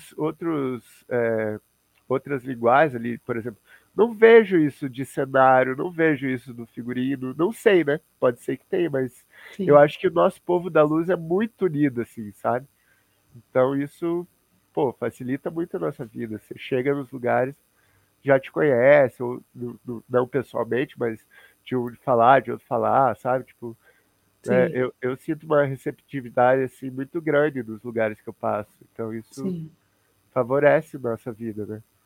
Favorece. E eu acho que a gente tem uma questão que é conhecimento bom é compartilhado, né? Então eu nunca tive uma dúvida, por exemplo, de assistir um espetáculo seu e falar, nossa, Vitor, como que você fez aquele efeito, né? Eu nunca recebi uma negativa, porque eu adoro entender como é que funciona tecnicamente. Então eu sempre pergunto, como que você fez aquilo? Que é aquele efeito tal? E todo mundo fala na hora, não, eu usei isso aqui, comprei em tal lugar, tal. Isso é muito gostoso do nosso movimento, né? Sim, demais, é demais. E podia ter em todos os lugares, né, gente? Pois é, fica a dica aí, galera. Vitor, mais alguma coisa que você queira dizer, compartilhar, falar com a gente? Cara, só gratidão, estamos aí. Sigam lá meu YouTube, o Instagram não sou muito assim, mas meu canal do YouTube ele tem várias dicas, inclusive essa peça eu falo dela, tem um vídeo que fala dela, fala como trabalhar com o LX Free também, o Alex Free, que é esse programa de mapas de luz, tem uma videoaula que eu mostro refletores, tem videoaulas ensinando a fazer luminárias, que foi a minha coisa da pandemia, foi criar luminárias com materiais recicláveis, que eu acho ótimo, legal. Adoro também. Tem um lado ali de marcenaria, de professor Pardal, que eu desenvolvo também, como fazer uma ribalta na sua casa, um refletor com uma lata de tinta, um refletor com um pote de Pringles, tipo, sabe? Tem uns vídeos interessantes para quem curtir essas paradas assim, artesanais, manuais, é legal.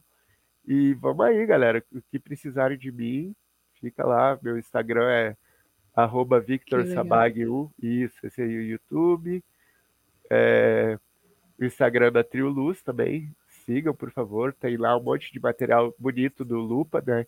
Que é @trio.luz no Instagram.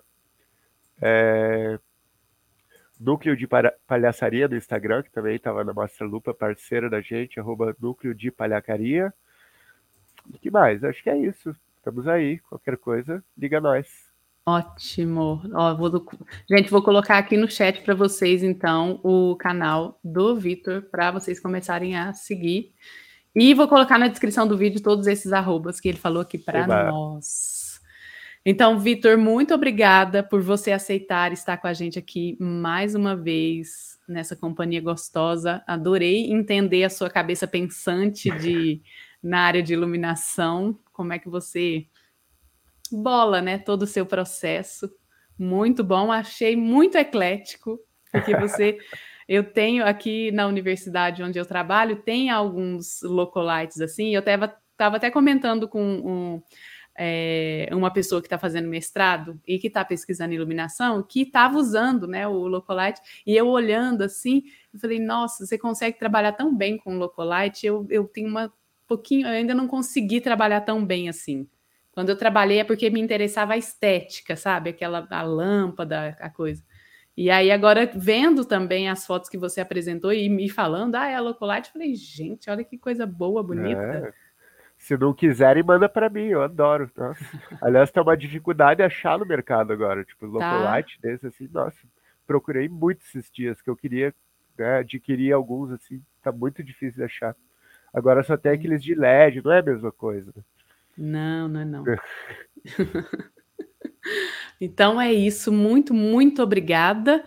Mas antes da gente encerrar, a gente vai para o nosso momento curto-circuito. Então, você está preparado, Vitor? Jesus, meu Deus, não vou levar choque não, né? Não, é gostoso, é gostoso. Então, gente, ó, se preparem, prepare aí, Vitor, que agora a gente tem o nosso momento curto-circuito. E vamos lá!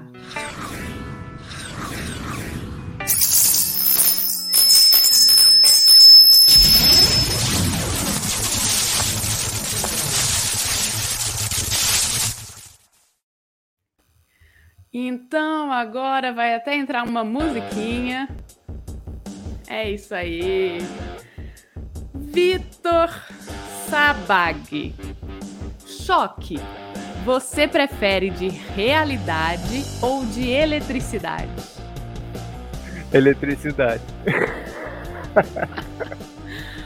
E o blackout, você já usou fora do roteiro? Já, às vezes dá pau na mesa. Ainda bem que é pau na mesa, né? Não é na pessoa que dá ali outra. Pra você é Capture, EasyWig ou Folha 4? Folha 4. Muito bem. A luz verde, quando usar? Putz, difícil assim, mas é raro usar. Eu prefiro o BG, assim, o green, tá misturadinho. Pra iluminar a árvore nunca. Ufa! No meio de uma montagem, cai da vara de luz um elipsoidal da Telém. Quem você gostaria que estivesse embaixo? Bolsonaro, com certeza. Muito bom. Qual recado você mandaria para Thomas Edison?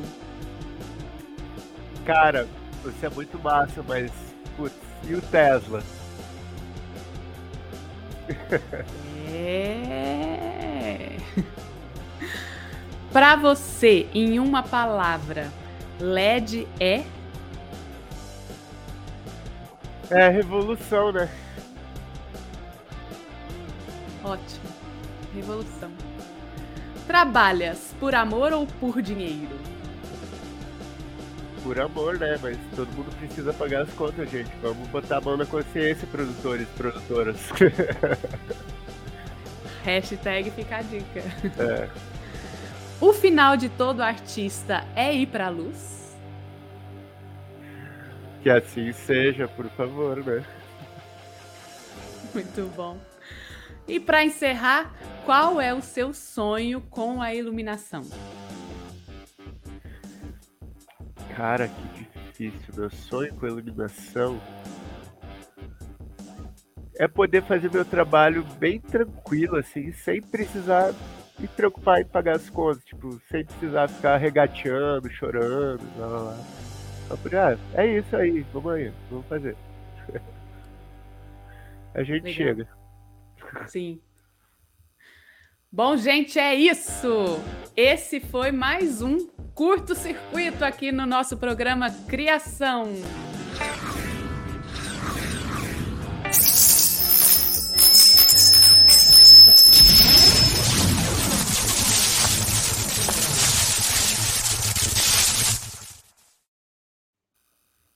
Arrasou demais, Vitor, arrasou. Obrigado. Muito, muito obrigada pela sua presença. Agora sim, eu estava aqui apavorada, porque eu vi umas tagzinhas de comentário, não estava conseguindo acessar. Ó, a Roseli está falando aqui, Roseli está falando aqui, foi show, obrigada, pessoal. O Eliezer falou que também quer uns localites. Quem não quer, né, Eliezer? Ó, muito bom o papo, muito bom ver o processo. É isso aí. Carlos também falando. Obrigado, gente. Querido. Obrigado, Carlito. Gente, eu é que agradeço a presença de vocês aqui. Muito, muito, muito, muito obrigada. É muito gostoso estar com vocês toda. Agora, a partir deste mês, toda terça-feira, nós estaremos aqui. Vou aproveitar para fazer aquele merchan rapidinho, que é o seguinte. Siga a gente aqui no canal, se você ainda não segue. Por favor, acione o sininho, deixe o joinha no vídeo, compartilhe. Faça comentários, não só aqui no chat ao vivo, mas também no vídeo. Coloque a sua opinião. Se você tem uma pergunta, principalmente você que está assistindo no gravado, tem uma pergunta para o Vitor, é só deixar aqui nos comentários que a gente faz essa intermediação para vocês.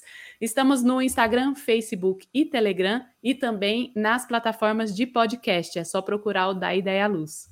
E, gente, esse canal hoje é totalmente independente e tem formas de você contribuir com dinheiros com a gente. Olha que maravilha! Uma delas é o superchat aqui na Conversa ao Vivo.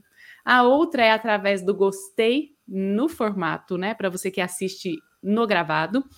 Tem também a possibilidade de você ser um membro, uma membra do nosso canal, que é uma contribuição mensal. E nós estamos com uma vaquinha coletiva aberta que é para renovar a nossa plataforma de transmissão. Então, no site Abacaxi, com SHI, a gente tem uma campanha que é StreamYard para o Da Ideia Luz.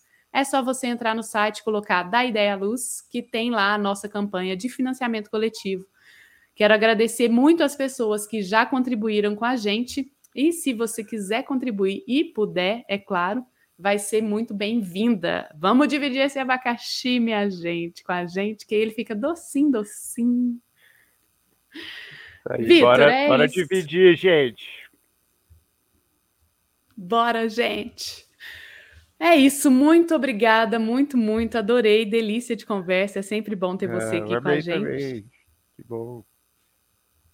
E a gente vai se falando. Gente, beijos para vocês. Semana que vem estaremos aqui. Deixa eu só ver uma coisa. Gente, para tudo, porque semana que vem é o nosso programa de número 100 do programa Criação. Uau! Ou seja, você foi o nosso 99, a nossa 99 pessoa que veio, que passou aqui nesse programa Criação, falando para a gente o processo de criação. Então, semana que vem a gente vai comemorar com um bate-papo com mais pessoas, não será só uma pessoa convidada, para a gente entender, então, depois desse tanto de gente que passou por aqui, o que é um processo de criação na iluminação? O que é criar uma luz? Então, não percam, gente, não percam. 100º programa Criação. A gente está tão feliz. Que legal! É muito bom. Não imaginávamos chegar até aqui, sinceramente. É bem, bem gostoso. É isso, minha gente. Então, recados dados. Um beijo, fiquem bem, se cuidem. Tchau, Vitor. Até mais. Obrigada. Beijo, obrigado, gente. É nóis. Tchau, tchau, tchau.